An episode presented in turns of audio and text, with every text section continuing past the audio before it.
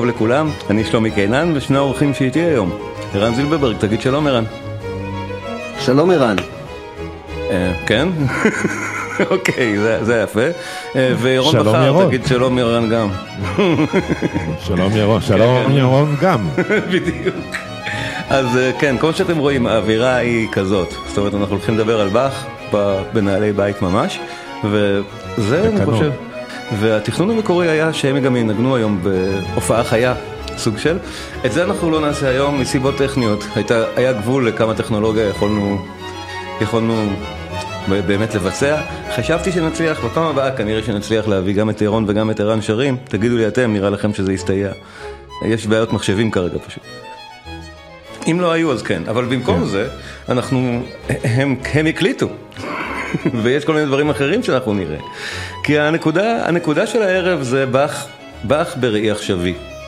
זאת אומרת, איך אנחנו רואים את באך כשאנחנו מוזיקאים שפועלים עכשיו, שלושתנו מוזיקאים שפועלים עכשיו, ויותר מזה, שלושתנו גם מוזיקאים שפועלים בדרך כלל במוזיקה הקלה בכלל. נותן לנו זווית ראייה מאוד מעניינת על באך, נכון?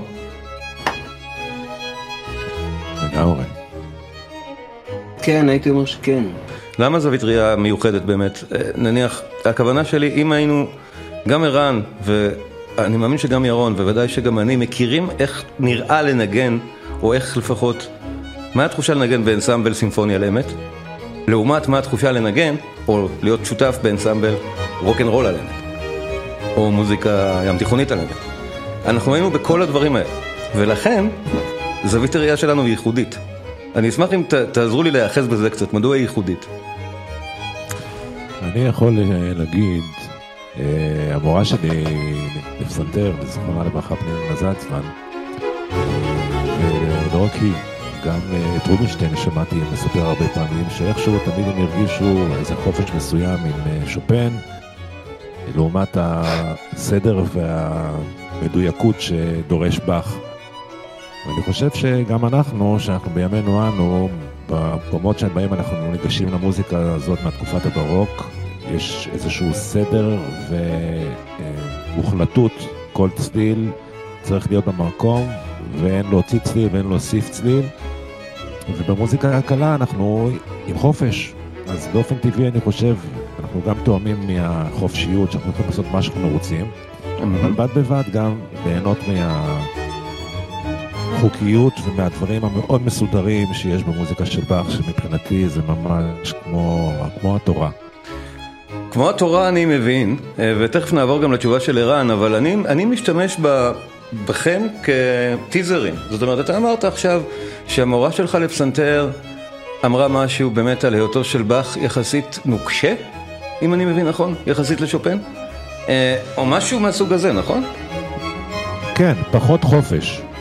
אוקיי, בוא, בוא, אני רוצה היום להשמיע באמת הרבה הקלטות חדשות, למשל מה, ש, מה ששמענו לפני, ש, לפני, שהתחיל, לפני שהתחלנו, בעשר דקות הראשונות, לפני ההתחלה, של אנסמבל שנקרא rare fruit concert, אה, סליחה, rare fruit council, שהם פשוט מנגנים את הטריו סונטה של באך, אבל זה נשמע שהם מנגנים את זה עם, עם נעלי בית, או לא יודע, עם כפכפים, אם שמעתם את זה.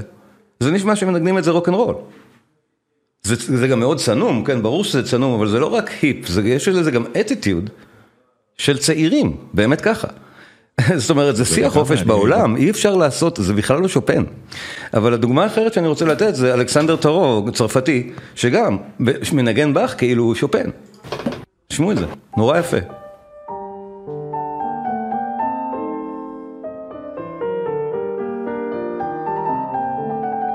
עם פדל והכל. ברור. זה כל כך יפה, למה לא?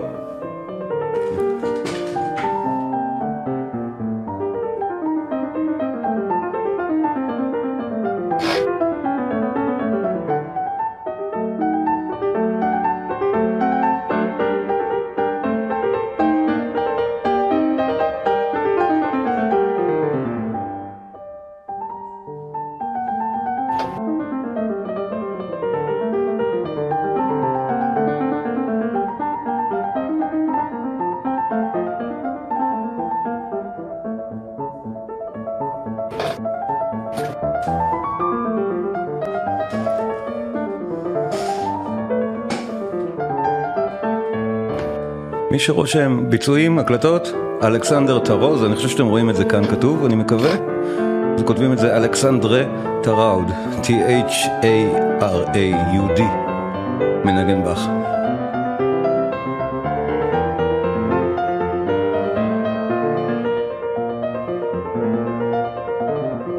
עכשיו זה באמת ממש לא נוקשה. הדרך בה הוא מבצע את זה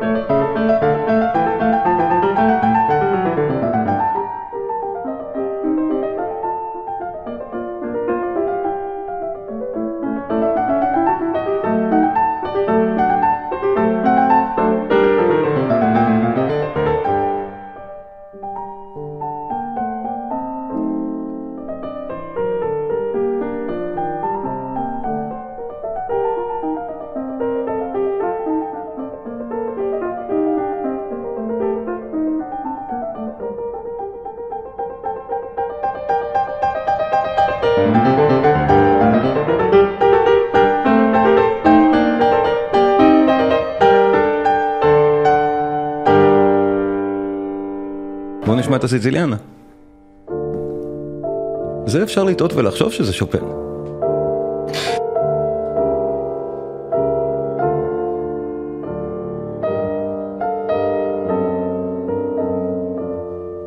אנחנו לא מדמיינים באך על פסנתר ככה, נכון? לא בגלל שהתווים שגלן גלול ניגן הם שונים, אלא בגלל שהאטיטיוד של המבצע הוא פשוט הפוך.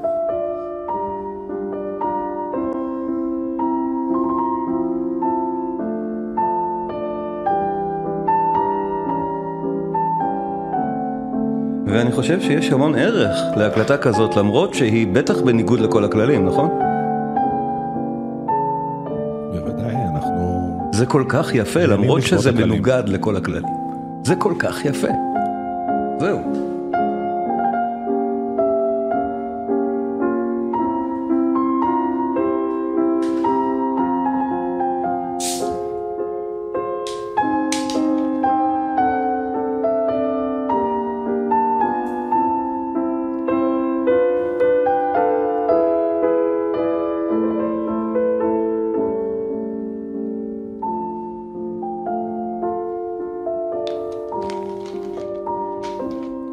הנקודה הזאת, ערן. ירון ענה כבר, באך בצעיר, ואני עניתי עם תורו. בוא נדבר על המוזיקה אה, קצת. כן. תראה, אני די מסכים עם מה שירון אמר, סליחה, אני מוריד את האוזניות כי אני שומע את ה delay שלי, סליחה.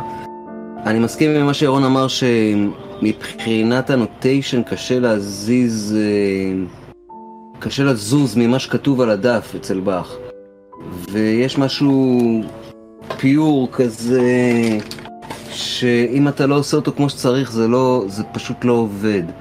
ואנחנו נתקלנו בזה, ירון ואני, כשבדיוק לפני שבוע שהקלטנו וצילמנו את, ה, את ה number הזה שתכף תראו בטח, אה, באיזשהו שלב מצאנו את עצמנו חוזרים על זה שוב ושוב ושוב ונכנסים לרזולוציה כי, כי, כי, כי פה ושם היו אי דיוקים קטנים כל הזמן. אז תרשו לי להראות את ה number? אוקיי, סליחה, כן.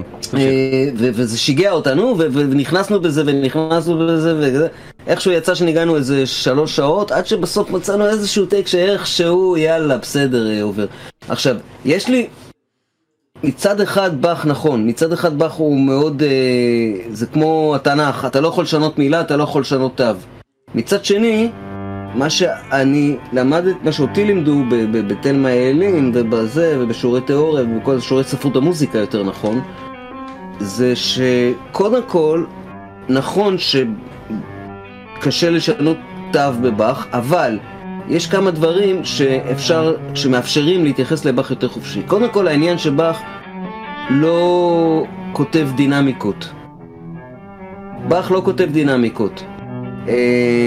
אין אצלו פורטה פיאנו וזה זה נתון נכון. לגמרי לפרשנות של המבצע. המון חופש, דינמיקות כמו טמפי, טמפי קודם כל. זה מאוד מאוד משחרר. קודם כל טמפי, יכול, ערן. ונגיד ערן? פבלו קזלס לקח את זה עם הסוויטות לצ'לו עד הסוף, כשהוא הקליט את הסוויטות לצ'לו, הוא הקליט אותם באמצע המאה ה-20, והוא ממש עשה את זה רומנטי או פוסט רומנטי או איך שלא תקרא לזה, וזה סוג של ביצוע reference. היום מבצעים את באך קצת יותר יבש ממה שפבלו קזלס ביצע, אבל אז זה היה מאוד אה, היפ, זה היה מאוד באופנה.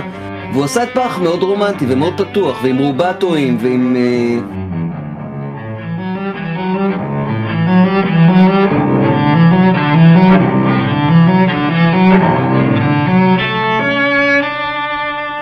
ואז לעומתו בא גלן גולד וייבש את באך ועשה אותו יבש כאילו נאמן למקור, כביכול נאמן למקור כמה שאפשר למרות שאנחנו לא יכולים לדעת מה נאמן למקור כי אין לנו הקלטות של באך.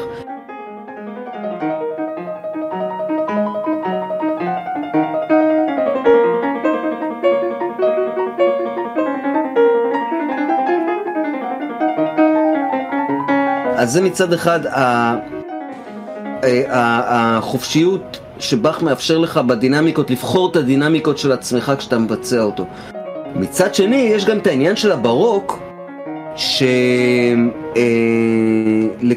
אה, נוס... אה, סקציה, ביצירה של ברוק, או כמו של באך, או אה, בתקופה של באך, משהו היה שייך אליה, ועד למוצרט אפילו, כשיש לך number, או כלשהו, נגיד, אה, אה, לא יודע מה, נגיד איזה סרבנד או איזה משהו, אז כל, יש לך A ו-B, ה-A חוזר פעמיים וה-B חוזר פעמיים. עכשיו, ה-A בפעם השנייה אתה יכול לאלתר עליו, ולאלתר לגמרי על ה-B2 או ל-A2, על הפעם השנייה, על החזרה, כי הם היו עושים את זה אז, בתקופת הברוק ובתקופה של באך, הם היו מאלתרים על, ה- על הפעם השנייה של, ה- של ההאזנה. ודרך אגב, הם היו חוזרים על זה בגלל שלא היו אה, הקלטות, בשביל שהמאזין ישמע עוד פעם את כל העסק הזה, ושביל שיותר ייטמע לו בתוך הזיכרון.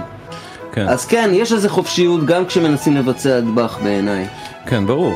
עניין הטמפי היה לי חשוב לדבר עליו, כי עניין הטמפי, okay. אוקיי. חוץ מהדינמיקה, גם הטמפי, או הטמפואים, נורא בולט. גם, שבה, לא שאי אפשר לדעת באיזה טמפו לבצע את זה, ולכן זה יכול להיות נורא מהר, או נורא לאט, וזה, וכולם צודקים.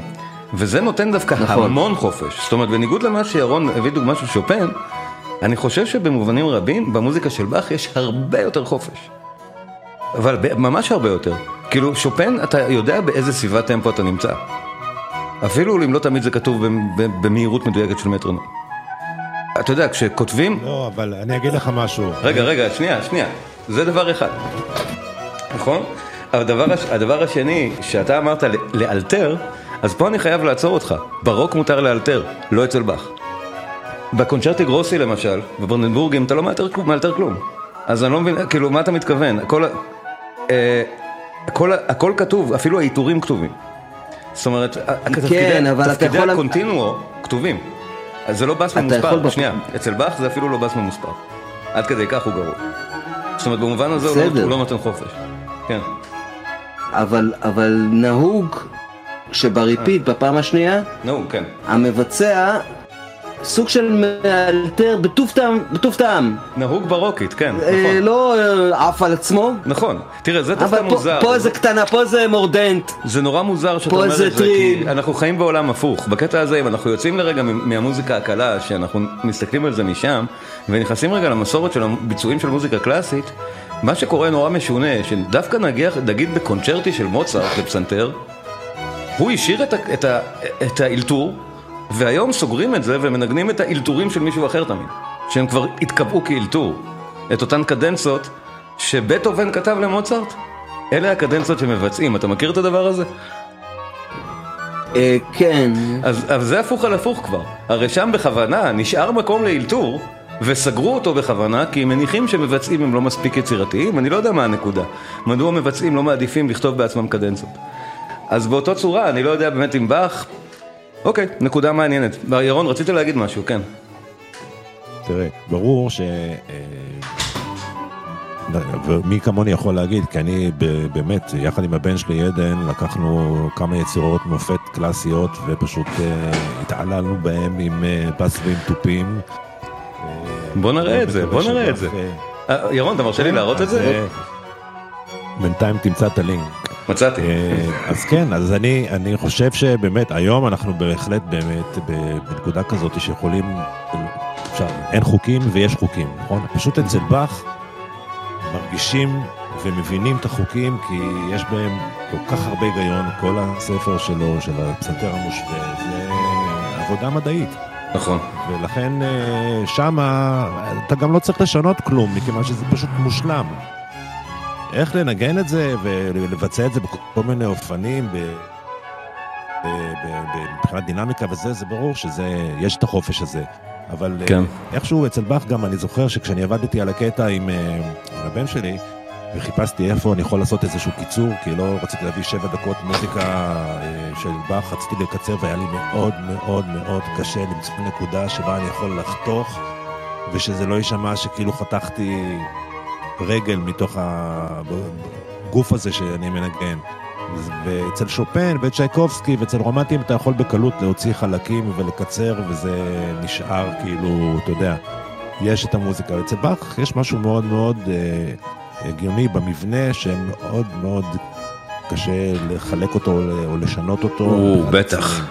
באך מאוד. אני חושב שמצאתי נקודה דווקא טובה אה, לחיתוך. ועם, ו, ויש איזשהו יופי ב, בסדר הזה, אתה יודע. כן. שאתה באמת מקבל כמו סוג של צופן כזה, שפה אתה יכול... אחרי זה משם תעשה מה שאתה רוצה. אז באמת זו הזדמנות שתשמיע מה עשיתי עם, עם עדן, לקחנו את הקונצ'רטו ברי מינור של באך. אני מחפש ביוטיוב. מה שאנחנו מדברים... ירון בחר. חזר לי המחשב לחיים, הטכנאים, עכשיו okay. בזמן שאנחנו פה מנהלים את השיחה, ישב מאחוריי בסידור את המחשב, ועכשיו חזר לי רואה סוף אוקיי, אוקיי. אז אה, רן, תורך, קח את השיחה. כי ירון התפוגג לנו קצת כן. בבעיות טכניות, אז תכף הוא יחזור. בדיוק. תראה, איך אומרים... אני איתכם. כן, ברור. בסדר. תראה, איך אומרים, באומנות אה, אין דבר כזה שאין דבר כזה. נכון. זה לא אני אמרתי, זה אלדד זיו אמר, אבל הוא right on, מה שנקרא. אמ, אתה רוצה שנראה בינתיים, אתה יודע מה ערן? בוא נראה בינתיים. בוא תשים את אה, כן, ירון ואת אה, עדן בנו. בדיוק, אז כאילו ירון איתנו פה. אה, ירון, שוב, בגלל עניינים טכניים הוא לא ינגן היום, אבל במקום זה הוא מראה אותו ואת עדן, עושים משהו באמת נהדר. אני ראיתי את זה כבר, שימו לב. זה באך, כמו שצריך להיות היום, זאת אומרת בעיניים שלנו כמוזיקאים של מוזיקה קלה שמתים על באך.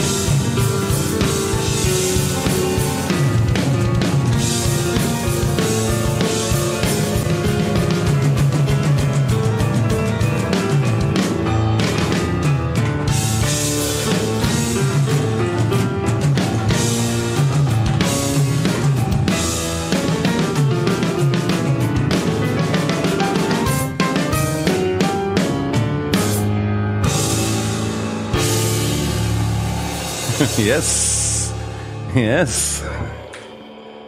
שמע, זה לא, אף פעם לא, אף פעם אני לא אגמל מלעוף על זה. חבל הזמן. ערן, אתה, אתה, אתה ראית את זה? אתה, שמעת אותם מבצעים את זה פעם? אה, כרגע, כרגע עשו לנו בראבו בצ'אט בטוויץ', כאילו עשו לכם בראבו. אז, אה, וזה קרה הרגע, לא לפני חמש דקות, כן. אה, בואו, בואו נדבר רגע על מה שראינו. בואו כן. נשחק קצת, בואו נשחק. כן, על מה שראינו, ראינו משהו די יפה עכשיו. אז אתה כן. מוכן לספר קצת מה... מה זה? כאילו, אנחנו יודעים שזה קונצ'רטו של באך, כן. כן, אז תשמע, אני זוכר שראיתי לפני הרבה הרבה שנים בתוכנית של אריה ורדי באינטרמצו, איך שהוא פעם אחת הסביר אה, למאזינים אה, ש, אה, שאין תופים הרי במוזיקה, ברוק. כן? אנחנו לא... היום התרגלנו לשמוע כבר נכון. כמעט כל, כל שיר עם, שהמקצב והקצב נורא נורא ברור וחזק, כן. עם bass drum, עם snare שמסבירים לנו בדיוק את הקצב. ואיכשהו בתקופת הברוק, אה, וגם בקלאסי, אומנם היו תופי טימפני, טימפני, אבל לא היה איזשהו משהו שבאמת החזיק את, נתן את הקצב בצורה כזאת ברורה כמו תופים. ואז אני זוכר בתוכנית הזאת שהוא אמר לשים לב לצ'מבלו. הצ'מבלו באיזשהו מקום זה כמו סוג של אייט כזה, שנגינה עליו בגלל שהוא כזה...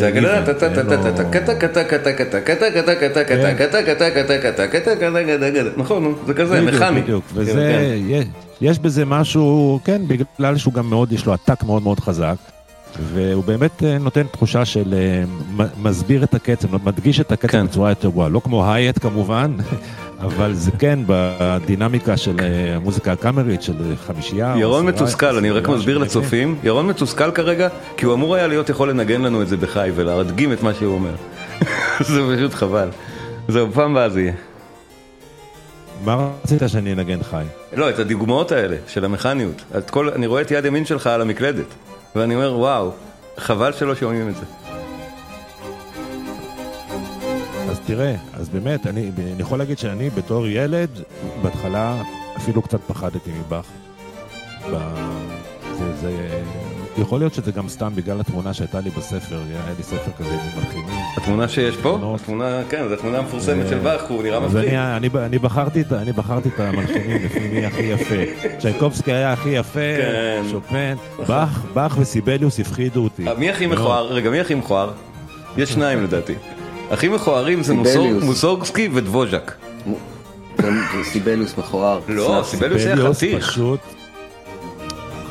הוא היה חתיך בצעירותו, איזה שטויות. הוא היה בטטה. הוא היה בטטה בגיל 90. לא משנה, יאללה, בוא, סטינו מהנושא. כן. בסופו של דבר, אני, אה, בוא נגיד, אני חושב שבאמת הקונצ'רטו הברמינור של באך וגם השני, הבפמינור, הם שניהם פשוט העיפו לי את השכל. כן. אני יכול לשמוע את זה בלופ כל היום ולא להשתעמם לרגע. כל היצירות של באך מעיפות את השכל, זהו, זה הקטע עם המלחין הזה. כן. אין משהו שלו, שאני נכון. שומע שלא מעיף את השכל. זהו. ברור לכולנו. אני, אני יכול לפרגן שנייה רגע? שנייה, תנו לי שנייה להשחיל כן. איזה פרגון. תקשיב ירון, אתה יכול להיות אבא גאה למה עדן מפלצת. לגמרי. זה קודם כל. עכשיו, אני שמתי לב בדיוק מה, ש... מה ששלומי ציין מקודם, בזמן שהאזנתי לזה שוב, כי שמעתי את זה, מ... זה פעם, פעמיים לפני זה. מה ששמתי לב באמת, זה איזה יופי עדן כמתופף, הוא מתייחס לשמיניות שלך, מה זה שמיניות או שסריות? מה הולך שם? הוא ממש קשוב לזה.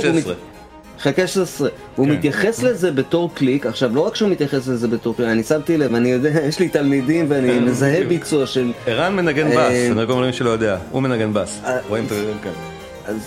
אז כאילו, אז אה, הוא כאילו התחבר לקליקיות, לקליק של השסריות שאתה מנגן. אבל בו בזמן שהוא מנגן כמו חיה, הוא יושב על השמיניות שאתה נותן לו, הוא כאילו מתחבר אליך, בו בזמן הוא גם כנראה עם איזה אוזן קשובה למה שהולך שם מבחינה מוזיקלית, והוא כן. מגיב כן. למה שקורה מבחינה מוזיקלית אה, באיך שהוא מנגן, באיך שהוא אה, עושה מעברים וכאלה. תמשיך, תמשיך. אתה עושה לי הרגשה טובה פה. תגיד, עדן בקהל, הוא שומע את זה? הוא מתמוגג עכשיו? לא, אבל זה מקסים, כי כאילו... זה מקסים כי כאילו, אתה יודע, זה, זה ברור לי שאני לא יודע כמה חזרות עשיתם על זה, אבל זה לא משנה גם אם הייתם עושים על זה 20 אלף חזרות וגם אם הייתם עושים על זה חזרה אחת. הוא באותו רגע אה, היה מנגן אפרופו שלומי, אפרופו איך הצעירים מתייחסים היום לבאך. כן. הוא באותו רגע היה מנגן את עצמו, הוא היה מנגן מה שהוא מרגיש, הוא היה. מתיישב על, ה- מתיישב על השש עשריות, נכון. פותח עוד פעם את האוזן ומתייחס לדינמיקות המוזיקליות, לרגשות המוזיקליים שעוברים שם בתוך ההרמוניות ובתוך כל התנועה הזאת והקונטרפוקטים שבאך יוצר, והוא מגיב לזה, הוא מגיב. אז אה, זה בעיניי תשובה לשאלה איך הדור הצעיר ואיך הם מתייחסים לבאך ומה הזווית שלהם נהדר, לא? לעניין הזה. זה פשוט נפלא. אין אין מה להגיד, אני, אתה יודע. אני, זה- אני, התפע, אני התפעמתי, אני ממש אני. הקשבתי לזה, זה היה לי כיף, מאוד. אז זה אני נהדר. אני שמח לשמוע. עכשיו, מה שאתם עשיתם, אנחנו תכף באמת נראה, הנה, כתבו בטוויץ', אתה לא יודע אם אתם קוראים את השיחה של טוויץ', סיגל כתבה, ממש גן עדן. אני מניח שהיא יופי, מתכוונת לשמו. של עדן, כן. אז ירון, קיבלת, תעביר גם לילד. אה, בכל מקרה, כן, לי. אני רוצה שנייה, לפני שנראה את מה שאתם עשיתם, להיכנס רגע לנושא הזה של באמת פרשנויות חדשות או אחרות לבאך. כי בוא נודה, לא אנחנו המצאנו את הגלגל הזה. בוא, יש להודות שאחד המלחינים שעושים עליו הכי הרבה, או לא אחד, זה המלחין שעושים עליו הכי הרבה פרמוטציות, פר, פרמוטיישנס. זה לא בדיוק, זה לא בדיוק לבצע אותו כמו שהוא כתוב, מה שאתם עשיתם זה לא לבצע אותו כמו שהוא כתוב. זה באך, זה בי פאר הכי מבוצע מהסוג הזה, נכון? של, ה, של מבצעים אותו בכל ז'אנר אחר, במיליון צורות, במיליון, במיליון עניינים, הרבה יותר ממוצרט ובטהובן מכל אחד אחר. לגמרי. הסיבה, לגמרי. כנראה כל מה שציינו קודם, שהמוזיקה הזאת, מטבע בריאתה, היא גמישה מספיק לקבל הרבה מאוד פרשנויות דינמיות ו- מ- וט- וטמפורליות כל כך אחרות, שאפשר לדחוס אותה לכל ז'אנר. למשל, הבורה המפורסם הוא לא בסווינג, אבל אפשר לעשות ממנו סווינג. והוא משכנע מאוד גם בסווינג. אה, בואו נשמע רגע את אותו בורה. זו דוגמה מאוד יפה באמת, לאיך עושים טרנסקריפציה מודרנית לבאך. מה זה טרנסקריפציה? שבאך, הוא אה, אוקיי, אה, שמענו הוא קודם בעצם- את תורו מנגן ש... טרנסקריפציות של באך לויבל... לויוולדי. מה, מה בדיוק באך עשה לויוולדי שהוא טרנסקריפציה? לא, סיבכת אותי אז עכשיו, אוקיי. אז תגיד אתה. אוקיי. אתה הטרנסקריפציה היא כזאת. למה באך- אתה מתכוון? באך קרא את התווים של קונצ'רטו לכינור של ויוולדי, והפך כן. אותו ליצירה לפסנתר. ליצירת אה, מקלדת, כן, לא אוקיי. פסנתר. יצירת מקלדת. בהרפסיקול. fair enough? זאת טרנס- אז. אז זאת טרנסקריפציה. אה, נכון. כשמעבירים חומר מוזיקלי שנכתב לפורמט מסוים, מעבירים אותו לפורמט אחר. נכון. ופורמט זה אה, כלי, כלי מוזיקלי, זה, באמת, זה גם סוג של פורמט. ומה שירון ועדן עשו, גם היא טרנסקריפציה. לגמרי. מסוג שונה אבל. אבל עדיין, במובן הזה כן, זה עדיין יכול להיחשב טרנסקריפציה. ובמובן כן. הרחב הזה, בואו נמשיך עם זה, ונשמע רגע את הסוויטה ללאוטה. המאוד מפורסמת ומאוד יפה של באך, שגם הלאוטה ידע לנגן. נכון? כאילו, על כמה כלים האיש הזה ידע לנגן. כל, נהוג, כל כלי לא הקשת, כל כלי המקלדת ו- ולאוטה? כאילו, יש לי איזה... יש לי איזה... זה סב- שבעת אלפים ילדים, לא לשכוח. זה- נכון. הייתה לו מש- משפחה נכון. מרובה. בואו לא, נשמע רגע. אשתו טיפ- אשתו טיפלה בילדים והוא התאמן על אוקיי, הלאוטה. בוא נשמע את הקטע המאוד ידוע מהסוויטה ללאוטה. אה, והנקודה הבאה שאני רוצה שנקשיב, הסוויטה הראשונה ללאוטה, BWV 996, אם זה משנה משהו. אה, הבורא, המאוד ידוע, למה הוא כל כך ידוע? כי עשו לו טרנסקריפציה נורא ידועה.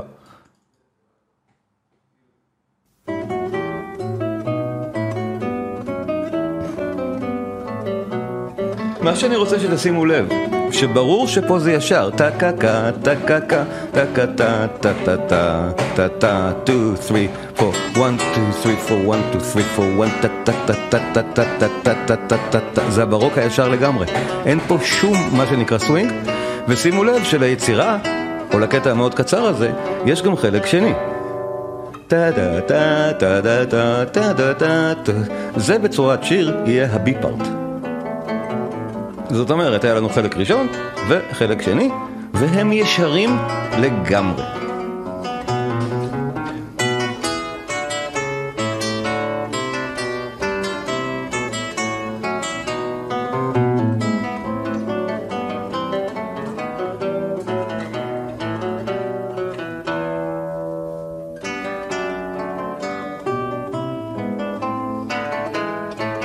זה מדהים שהמוזיקה הזאת היא כל כך עם חיוניות גם עכשיו. פשוט ככה. זה יכול היה להיכתב אתמול, אם מבצעים את זה באלבום רוק, מתקרב, רוק מתקדם למשל. לא, אף אחד לא יודע לכתוב ככה, אבל מנסים, עד היום.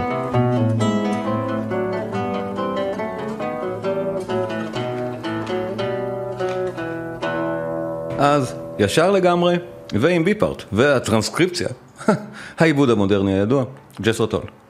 בואו נהנה.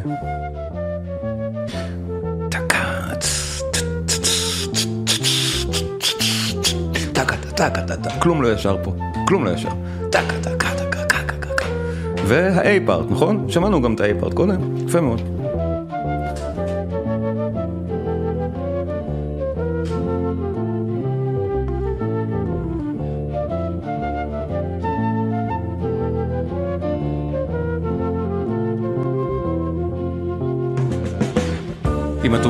כמה זה לא ישר. טה טה קקה, טה קקה, טה קקה. הסווינג הכי סווינג שיכול להיות סווינג בולט. איפה ה B part? איפה ה B part? זה לא B part, זה אלתור על ה-A part, נכון? איפה הוא?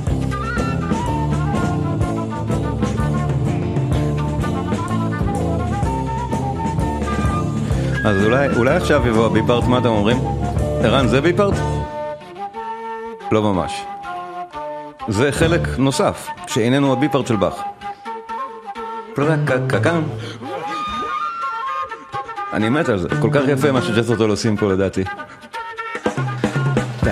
ועוד אלתור על הפורם שאפילו לא ה-A-פארט, סתם. אלתור על מעגל. ראשונה,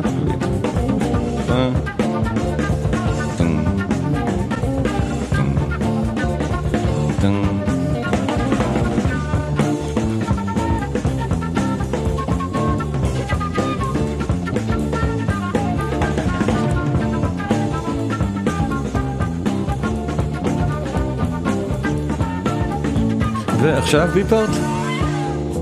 נזכיר לה ביפארט.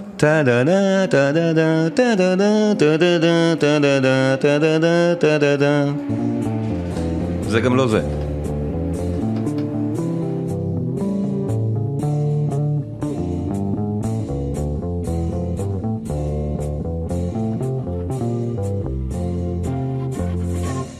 וגם לא זה. בקיצור, אין פה את הביפארט, הם פשוט פסחו עליו. הסיבה לדעתי? איאן אנדרסון פשוט לא הכיר את הביפארט. הוא לדעתי למד בלימודי הגיטרה שלו את הקטע הזה. הוא הרי ילד נורא צעיר כשהוא מנגן פה את הקטע הזה. הוא בן 18 או 19, הוא למד, כשהוא למד גיטרה, את הבורא, אבל למד רק את תחילתו. אני חושב שזה העניין. אין חלק. אני לא חושב שזה, מצב. אני לא חושב שזה מפריע לקטע הזה להיות מבריק בפני עצמו. זאת אומרת, בוא נודה, זה קטע קלאסי, עד כמה שיש קלאסי ברוקנרול, הבורא של ג'סרטול הוא אחד מאלה. ברור, זה לא מוזיקה קלאסית במובן הזה, אבל ברוק קלאסי כן, הבורא הזה איפשהו למעלה, אז הוא מדהים, הוא נפלא. זה שהוא לא עושה את הביפארט, למי אכפת? זו טרנסקריפציה שמותר לה, יש לה זכות. כן. מסכים? בדיוק. מסכים לגמרי. כן. תראה, אני כש...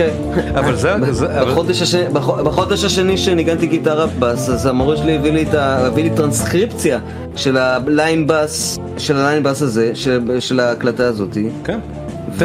וזה היה חלק מהעבודה שלי, והייתי צריך ללמוד את זה. תנגן את זה. תנגן את זה שנייה, תנגן את זה.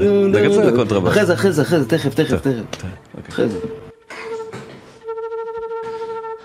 לשלוף כל אז אז זה באך זוכה לחיים חדשים לגמרי. הוא לא שהוא צריך חיים חדשים, אבל זוכה לחיים חדשים כל הזמן. זאת אומרת, זו דוגמה נפלאה של משהו שקורה בלי הפסקה, כל הזמן. יש לנו באך ככה, באך אחרת. וגם מה שרון עשה עם עדן, או מה שאתם עשיתם. בואו נדבר על זה רגע. אה, תראה, דיברת על אינטרפטציות, כן. אוקיי?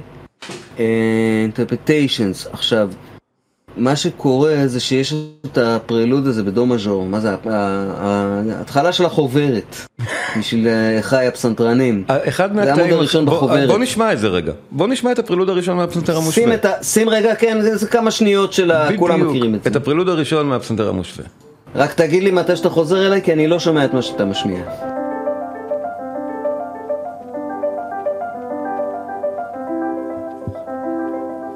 בתהלם אומר לך. בקיצור, פסטר המושווה, ספר ראשון, פרילוד ראשון בדו מז'ור. מפורסם מאוד. כן. השמעת רק את התפקיד של הפסנתר, נכון? רק את ההתחלה הזאת. וכבר כתבו לי בצ'אט, יפה. כתבו לי בצ'אט, סיגל כתבה כבר גרוניך. בלי בכלל שנצטרך. אז אוקיי, יפה. עכשיו מה, ש, מה שקורה זה כזה דבר, זה, זה בעצם התרגיל הראשון, זה, זה בעצם אמור להיות, תהיו, זה אמור להיות תרגיל אימון, הוא כתב את זה כתרגיל אימון ראשון בספר, אה, אני מסביר למאזינים, בספר, ואחרי זה כתב עוד ספר, היו לו שני ספרים של הפסנתר המושווה, אם אני לא טועה, שלומי תקן אותי בכל רגע נתון אם אני טועה, אני אתקן אותך אה, אחר כך על כל, אני- אתקן אותך אחר כך על כל ההזמה של הספר לימוד שקרתה במאה ה-21. אחר כך. אה, אמרו שזה ספר לימוד וזה לא היה? בדיוק, בסוף זה לא. כן. תראה, תראה, בעיניי זה- לא. רלוונטי, זה לא רלוונטי, בדיוק. יפה, ב- בעיניי זה לא רלוונטי אם זה היה ספר לימוד או לא, כי זה מוזיקה שמימית, זה נכון, fucking נכון, מוזיקה בדיוק, שמימית, נכון. אין מוזיקה יותר- יותר מוזיקה מזה, כאילו. אין, אז אין. זה לא משנה אם הוא כתב את זה כתרגיל לפסנתר או כזה, זה לא מעניין אותי. כנייר זה לא לעטיפת דגים, לא משנה איזה מיתוס אתה בדיוק, בדיוק. כן. עכשיו, אז יפה, המוזיקה הזאת היא כל כך, המוזיקה הזאת היא כל כך, אני מחפש את המילה, נז- נשגבת, אוקיי? כן. היא כל כך נשגבת המוזיקה הזאת, אין מילים. שהיא. גם מעוררת, היא גם מעוררת אה, השראה אצל מלחינים גדולים אחרים. עכשיו, אז מה שקרה זה נגיד שאיפשהו בסוף המאה ה-19, אז שרל גונו, המלחין הצרפתי שרל גונו, פשוט כתב מנגינה מעל הדבר הזה, מעל הפרילוד הראשון, ולמילים של התפילה של אבה מריה, של הקתולים, של אבה מריה, הוא כתב אבה מריה, מנגינה ששרה את אבה מריה מעל ה... מעל הפסנתר המושווה, והיא- כן, פרילוד נכון. מספר אחד. הוא כאילו כתב מנגינה מופלאה על. ה... על הדבר הזה. את אחינועם אולי. ו... וכשבאנו לבצע את זה, אז התלבטתי אם לנגן מעל ירון שמנגן את הפרילוד המושווה, את, ה... את המנגינה של גונו, את המלודיה של גונו, או אה, לתת, לעשות מחווה ופרגון גם למלחין ישראלי אחר, שלמה גרוניך, באמת שכתב על הפרילוד הזה מנגינה בעיניי לא פחות מהממת. ואולי אפילו בכמה אספקטים יותר. אני מסכים איתך האמת. בהחל... בהחלט באספקט של, ה... של ה... בהחלט באספקט של הפטריוטיזם שכאילו וואו אחד משלנו גם כתב מנגינה מדהימה על הפרילוד מסוג כמו, כמו גונו יש לנו תרבות פה אתה יודע מה? יש פה מישהו ש... הנה, fair enough. אז- נכון. זה סיבה אז- as good as any, בדיוק. כן אז, אז כשבאנו לעבוד על זה אז, ב... אז התלבטתי אם לנגן את, את גונו או את גרוניך החלטנו על גרוניך ו... ועשיתי לו טרנסקריפ... ועשיתי לו טרנסקריפציה לקונטרבאס אז בואו נראה איזה ירון במקור זה שם טוב כן. לוי מנגן, מנגן את זה עם חליל אז עשיתי, אז עשיתי טרנסקריפציה מחליל. לקונטרבאס תראה איזה מהפכה אז בואו נראה את זה. בואו נשמע את זה ונראה את זה. הקלטתם את זה לפני כמה ימים, נכון? מתי זה היה? לפני... זה ביום- בדיוק לפני שבוע יום לפני חמישי. שעבר יאללה, בואו נראה. ב- באך וזילבר, לא באך ובכר. אוקיי, אה, כן. באך וגרוניך בעצם באך וגרוניך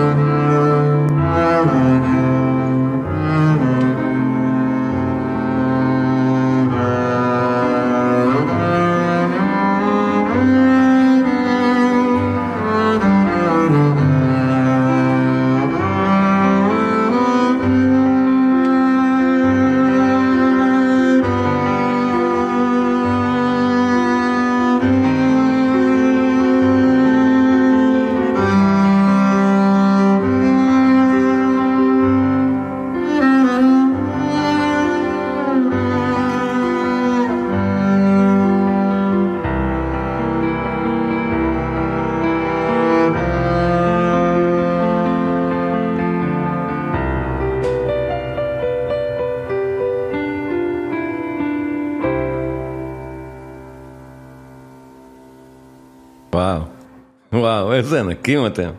טוב, מחיאות כפיים סוערות לדעתי מכל הסביבה, יש לנו, אה, כתבו לי פה 13 צופים, אז מכולם, ואה, וסיגל כתבה משהו, משהו. ירון וערן, יפהפה, ממש. טוב, אתם יודעים את זה, וזאת הייתה בכורה עולמית, כן, אנחנו נעשה שידור חוזר, אבל עדיין, יס. היה ממש כיף. זה היה, מה זה? זה היה כיף אדיר, איזה ערב, זה... אה. כן, וגם הכרתי את ש- אה, שילה, הכרתי את שילה, Mm. אשתו של ירון, ואת הילדים, Yes. והוא בכלל, אה, הוא בכלל בחור מעניין מאוד, ומשלנו, והוא גר ב... כן. זה גם סיפור מטורף, אולי לא נפתח עכשיו, אבל אבל איפה אתה גר, אתה- ו- כן, ירון, ה-. ההקלטה, שנייה, אני- קודם כל, אנחנו חייבים כבר לצאת להפסקה, אז בואו נעשה את זה באמת, עשר דקות הפסקה, ואז, אני אני נורא רוצה לראות את זה שוב אגב, אם לא אכפת לכם, כי זה באמת חדש לי, אני רוצה, וזה יהיה מדהים, ונדבר על זה עוד קצת, ירון, ספר קצת מה עשיתם שם. מבחינה מוזיקלית, עבודה. עשר דקות. הפסקה, תנסה גם לסדר את הסדר אם אפשר.